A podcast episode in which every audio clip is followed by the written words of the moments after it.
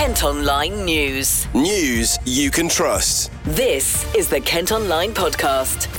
Nicola Everett. Hello, hope you're okay and had a good weekend. Thanks ever so much for downloading today's podcast on Monday, January the fifteenth. And our top story today is that a charity in Dover is calling for a fresh approach to stop the boats following the deaths of five asylum seekers in the Channel. thirty-two others were rescued after a vessel got into difficulty near a beach in northern France in the early hours of yesterday.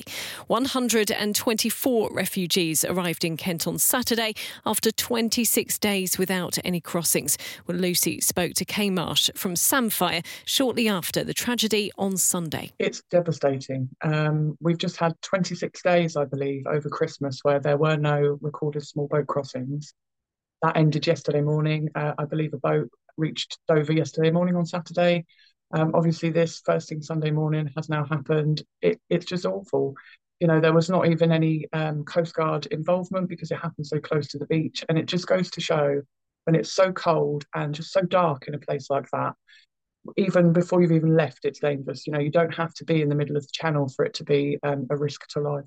It has been so cold these last few days and nights, hasn't it? I mean, what must it have been like for those people who were on that boat? It, it's terrifying to even think about it. You know, being in the dark and the cold anyway is, is just frightening in such a situation. But that water would have been absolutely freezing. Like, I can't even imagine how cold it was. As you know, the temperature um, in Dover at least has dropped in the last week or two. So I assume the same happened in Calais. Yeah, it's, it's really scary. And as you said, we had a period where we had no crossings for quite a while. Why do you think they've suddenly started again? Yes, yeah, so twenty-six days over Christmas. Um, it's quite a long time, really. And I guess, you know, I was checking every day to make sure still no no boat crossings. And it, it was nice to see that nobody was crossing and obviously uh, risking their life.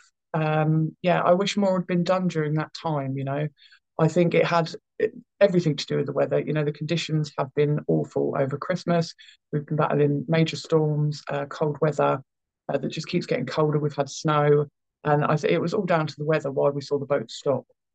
Of course, the government are uh, pushing their Rwanda asylum bill, which is going to be back in the Commons this coming week. Um, do you think that's the solution to this? Absolutely not. The Rwanda scheme will not solve this problem. It will exacerbate this problem. Um, it will put traumatised, vulnerable people in, in just a horrific situation. Um, the, the, the facility itself is small. They're touting it as a solution to everything, and it just isn't. And, they, you know, there's no proof that it's going to solve anything.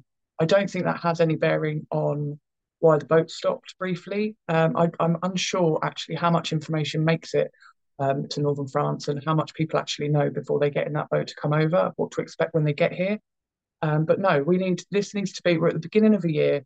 It's a fresh start. You know, it needs to be the catalyst for change. This now, this loss of life so early on in the year needs to be the turning point. And this is a humanitarian issue. We need to see these as human beings. We need a compassionate solution. We need safe and legal routes to asylum in the U K. We need to take away that need for anybody to get in that small boat or even think about taking such such dangerous routes here. And the Home Office has provided this statement. These deaths are devastating and our thoughts are with the victims' families and friends. This is another reminder of the extreme dangers of crossing the Channel in these unseaworthy vessels and how vital it is that we stop the boats and prevent people from making these perilous journeys. It comes ahead of the government's controversial Rwanda scheme returning to the Commons from tomorrow. Kent Online News. Now, this is one of our most read stories on the website today. A man's been winched to safety during a huge emergency operation at Herne Bay Seafront. If you head to the website today, you can see pictures and video from the scene. Police, paramedics, firefighters and the Coast Guard were called to Central Parade following reports of someone in difficulty in the water yesterday evening. The man has now been passed into the care of of health professionals. A Ramsgate man has avoided prison after admitting stalking and emotionally blackmailing his ex-girlfriend. Edward Elliott hinted at taking his own life in text messages and emails and bombarded his victim with unwanted gifts and even turned up at her house. The twenty-six-year-old who lives in Brindle Grove has been given a twelve-month suspended sentence and made subject to a six-year restraining order. It's thought a car fire on farmland in Margate was started deliberately Medway. Crews were called to Broadley Road on Friday night and spent an hour putting out the flames. No one was hurt and police are now investigating. Meantime, five fire engines have been sent to tackle a house fire near Hythe. The detached property on Sandling Road in Saltwood caught alight yesterday afternoon. twenty-five firefighters were needed to tackle the flames. Thankfully, no one was hurt. A report found not enough progress has been made in some areas to improve a Kent prison. Inspectors visited H M P Maidstone for a review after initially raising concerns in twenty twenty-two. Some issues have been addressed, but there's still a lack of programmes to address offending behaviour and problems with the access and quality of education. Next today, and a Kent toddler who underwent a life-saving liver transplant is celebrating her second birthday. Gracie Harwood from Strood was diagnosed with a rare liver disease at just eight weeks old and was given only two years to live without a transplant. Well, luckily, her mum Ray was found to be a match and donated twenty percent of her liver. She's been speaking to reporter Keely Greenwood. They took twenty percent of my liver and that was transplanted into Gracie, and that will just grow with her. So that will just grow with her and just act like a normal full-size liver. Um, and the piece that they took from me grew back in, in seven weeks. Wow. Um, I know, it's incredible. And so they told me when, when I had the ultrasound, like after I think it was like a six-week check, they said, yeah, it's, um, it's a different shape, but it's you're back to full capacity. So... Wow, yeah, so it's quite back. Lovely to think you. There's a bit of you inside Gracie. Yeah, oh. yeah, always. I'll I'll always be with her no matter yeah. what. Um, oh, that's cute. So yeah, she's um, she she recovered very very well from her transplant, and I think a lot of that. They say that where there's a if you've got a D N A match with the transplant, it it makes the chance of rejection a lot less. Oh yeah. So.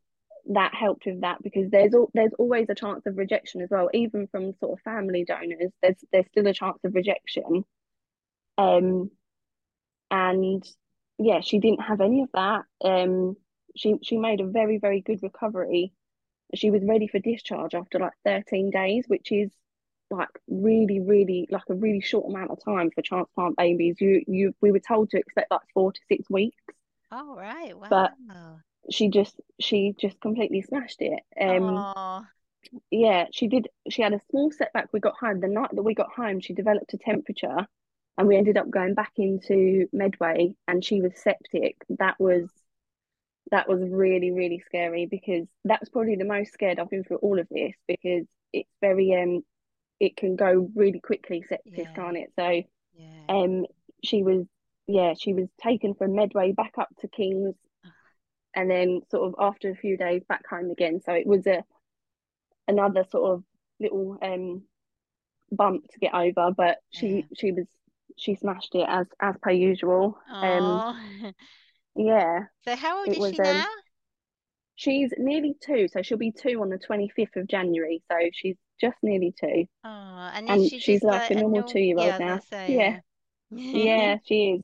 You wouldn't you wouldn't know by looking at her that she's been through all of this. She's um she's back to sort of like a normal size now. She's she's sometimes naughty, she's sometimes she's chatting, she's um she's jumping around, she's climbing the furniture, she's doing everything that you would expect a two-year-old to do. She's got a huge scar across her tummy, but you don't really see that, and um not them it wouldn't matter if anybody did see it anyway.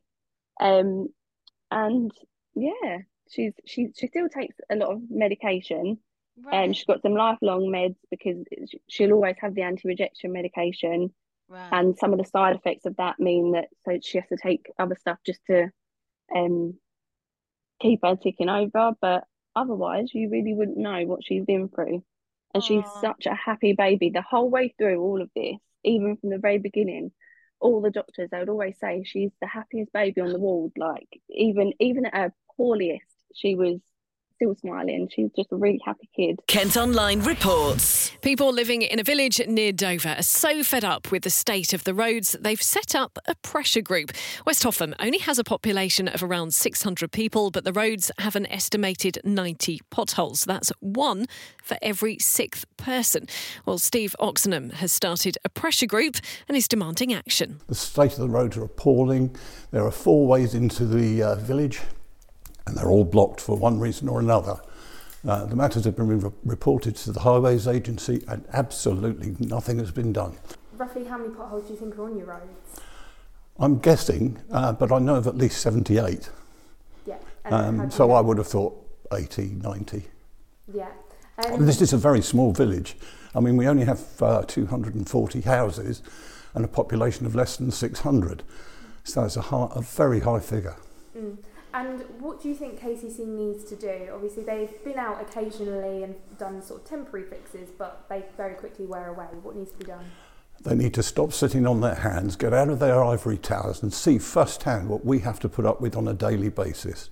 We get the same platitudes time and time again, that uh, there's no money, and we understand all that. Well, go and find the money. Uh, out of all the issues in Kent, uh, the roads is the biggest one. So divert your financial resources onto that at the expense of whatever. And if you haven't got the money, go and whinge to central government like we're whinging to you. At the minute, there's sort of only one route into the village out of four that's sort of semi-safe. Semi-passable. It would certainly be dangerous to anyone that didn't know the pits and falls of that particular road. That there's one particular pothole that's over two feet deep. Uh, it's been reported to K C C. They've done nothing about it. I personally, as a parishioner of this village, went along with a cone and placed it in there, and it was so bad you could only see the top ten inches of the cone. Um, it's disgusting. Um, we've had enough. Steve was speaking to reporter Chantal Weller as we mark National Pothole Day, where the County Council say critical safety defects have been repaired in the area, with planned drainage works expected for next month. C C T V cameras on an historic building in Kent will have to be painted after they were installed without permission. The security cameras on the Grade two listed Folkestone Library need to be the colour of bricks after complaints from heritage campaigners. The County Council were also forced to submit retrospective planning permission. There are calls for two so-called ghost roads in Ashford to be open to traffic to ease congestion in the town. Rutledge Avenue and Avocet Way were built in twenty seventeen and connect two new housing estates, but have never been opened to cars or buses. Now, developers say they'll continue to maintain the roads until they're adopted by the council. It's not known yet when that will happen. Kent Online reports. People in a village in North Kent are celebrating news a house won't be built on the car park of their local pub. Residents have campaigned against the four-bedroom property on land behind the Sir John Falstaff in Higham. They've now been told the application has been rejected after council bosses received seventy-five objection letters and just two in support. Meantime, a Kent housing expert has been giving the Kent Online podcast some insights on how the property market will look throughout twenty twenty-four. High inflation and interest rates may have put people off buying a home over the last couple of years, but Margate and Ramsgate have been named amongst the areas most likely to see a rise in property prices this year. Alex has been speaking to Sam Dalton from Ward's Estate Agents. There's been some stabilising with some of the pricing, so I think that's positive. Um, the marketplace I particularly cover is more affordable, so we attract a lot of Londoners coming down. There's a lot of suburbs, villagey type areas, so it's good for those wanting to work from home. I think it's looking really positive. Stabilising interest rates has helped, and there's a good variety of property types and styles that will suit most people. Which kind of group of people do you think the market will suit more, buyers or sellers? I think it's actually going to be both now. With the stabilising of the prices, I think that will encourage sellers more because properties won't be selling as fast. So that gives them a little bit more time to get their homes ready for the market and gives them an opportunity to not panic buy, but still enough time to choose the best buyer at the best price for their home. That's also going to suit them and their timescale. And in the main, what what are people looking for? I mean, are you having a lot of people show interest from London? Are they still wanting to come to Kent to, you know, get a garden and kind of get out of the city? Very much so. Working from home space is important for a number of people still. Gardens are very popular, and parking, particularly. They're still going to be commuting to work in London. And I, d- I think just a better quality of life, more greenery, easier activities for families. And there's plenty of really good things like that around the Kent area. What kind of areas around Kent do you think are going to prove to be the most popular? Definitely seen some popularity, I would say, in our Dartford, Gravesend, Strood, and even Rochester. So you've got the um, shopping centre, not far, not just on the outskirts of Raynham. You've got Blue Water. Um, you're still close to the coast, close to London, train stations. So access to London is good. Motorway networks are good. There's a good range of property types, and I think that's what attracts people. Modern, older style, all different age ranges. So I think that's where there, there tends to be a lot of movement within those towns as well, as well as people coming down from London. What about house prices? What do you expect to see there across Kent? I think they will stabilise, and I think there could be some growth around the sort of maybe three hundred to four hundred price bracket, because that's still quite popular. So there's still some first-time buyers that are wanting to get those two-stroke three-bedroom properties, but that's also a kind of good price-wise area for people looking to downsize, but also families looking to move up. So if they live currently in, a, in an apartment or a flat or a small one or two bedroom, I, I suspect that's probably where that that will be still a very popular price brand. Staying with property news, and a seafront house in Whitstable has been labelled Kent's most expensive two-bedroom terrace on the market. The property in West Beach is up for sale for a whopping nine hundred thousand pounds. That's more than six times the price of the county's cheapest two-bed terrace. The agent says it's all about location. Plans to designate a popular country park in Deal as a nature reserve have been ruled out. Deal Town Council were chasing the status for Bettshanger Country Park to protect it from development. Dover District Council have refused, though, claiming the strategy is unworkable. There are currently two pending applications for the site. Kent Online News. Now, I'm sure you've noticed it has been incredibly cold, and gritters have been out overnight as an Arctic blast hits Kent. Temperatures are going to continue to struggle to get much above freezing over the next few days, and an amber cold health alert is in force across the county until Friday. That means we're being urged to check on those who are particularly vulnerable. Marco Patania is from the Met Office. We've got high pressure sitting out towards the west of the U K, low pressure towards the east, and that's generating a very cold northerly flow. Of course, it's been very mild for much of the winter, but now, yeah, we are in the grip of a, a bit of an Arctic uh, maritime and northerly airflow, and that will bring wintry conditions to many parts. Parents have criticised a decision to change the name of a school in North Kent. Hartley Primary Academy in Longfield near Gravesend is going to be called Lee Academy Hartley in future. The school was built back in the eighteen hundreds. We're told the decision to alter what it's called was unanimous and included governors and leadership teams. Five Kent projects have been given a total of more than forty-five thousand pounds by Active Thames to help more people enjoy the river. A Sea Scout group in Dartford is among those to benefit from the funding and will use the money to help buy two new catamarans. London Youth Rowing have also been given cash to roll out a new programme in Kent schools. If you follow us on socials, you can see what a sunken cafe and bar near Rochester Castle could look like. Plans have been put in for land behind the former NatWest in the High Street, which is near to where the original medieval gatehouse would have been. The idea is to upgrade the former bank too. And finally, an historic building in Tunbridge is set to reopen as a cafe and bar one hundred years after it was turned into a bank. The Market House on the High Street used to be a grocery shop before being taken over by NatWest. The branch closed in March last year, and it's hoped it'll reopen in the summer. Kent Online Sports. Football and Gillingham are up to eighth in League Two following a win on the road at the weekend. For the first time this season, they came from behind to get a victory, beating Accrington Stanley two one. It's also their third league win in a row. Well, here's a reaction from a very pleased head coach, Stephen Clements. Delighted with the lads. I, I thought the first half uh, we were marginally the best, the better team. I thought it was a very tight game. Um, but uh, obviously to, to lose a goal straight after half time, we was disappointed. But Um, I still believe the boys could come back into it, um, and obviously it's something we haven't done this season though, but to, to come back and equalise. Obviously Ollie Hawkins does great from uh, from the corner, and, and Connor finished off uh, the, the, the, the set play at the back stick, and then obviously it's nice uh, that we make some substitutions and they come on and really help the team, and that's that's why you have a squad. We've got a good squad, we've got a strong squad, um, and the lads that started the game today done really really well, uh, but the ones that have come on have come on and made a difference and helped us out at the end, so I'm delighted with them all, and I think it's the first time we've scored two goals away from home this season. It's the first time we've come from behind. We've got quite a few monkeys off our back there, so um, it can only give us confidence going forward. And two hundred ninety-nine Jules fans made the trip. They were really fantastic there in the corner. They were. I, I met a few on the way, and there was a few here early, and I, I went. And they, they were telling me they were leaving really early this morning, sort of six o'clock in the morning. They set off, and Um, so it's it's a great effort from them. We really appreciate their support, um, and uh, I know the, the players do too. And it's obviously it's great when you can come away from home. There's no better feeling for a player, um, where you come away from home and you uh, and you and you go and celebrate with your away supporters at the end of the game. So I know the boys are, are thrilled that they're all here. And as I say, thanks thanks for their uh, for their efforts. That's three league wins on, on the bounce now, which which is which is great, and a home tie, home game next week rather against Forest Green. Yeah, uh, obviously it'll be another tough game, but um, it's obviously nice to put put a little run together.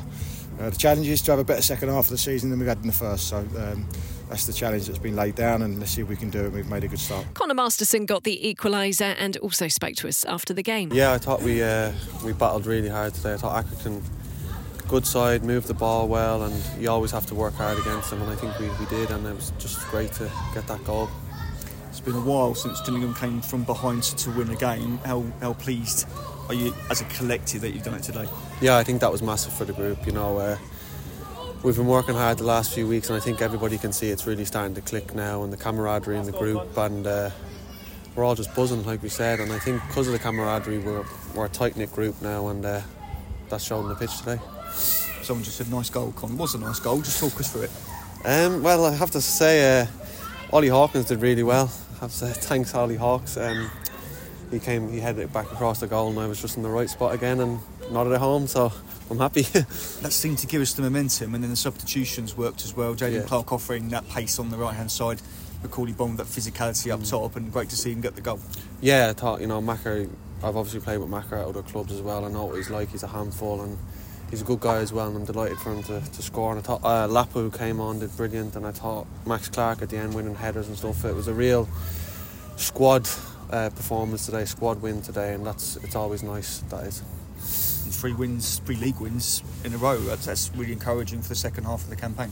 Yeah, yeah, it's, it's great. We just have to keep the momentum going, like uh, we were speaking in the, the change room now. We have a big game at home, Forest Green and M B K Dons away, and their games we really think we can win, so we just have to keep going. The manager was at pains to mention the uh, the set pieces and the work that the uh, coaching staff do, people like Darren. Yeah. And great when it pays off for them, isn't it?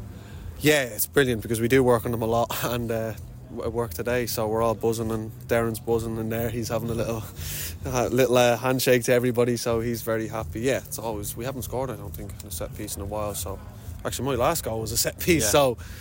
It's been a few games, so yeah, it's great for all of us. On to ice hockey now, and Kent's Invicta Dynamos have lost to Streatham in the South Division one. They were beaten eight three at the ice rink in Gillingham last night. Saturday's Southern Cup game between the two sides had to be called off after a fight broke out during the match.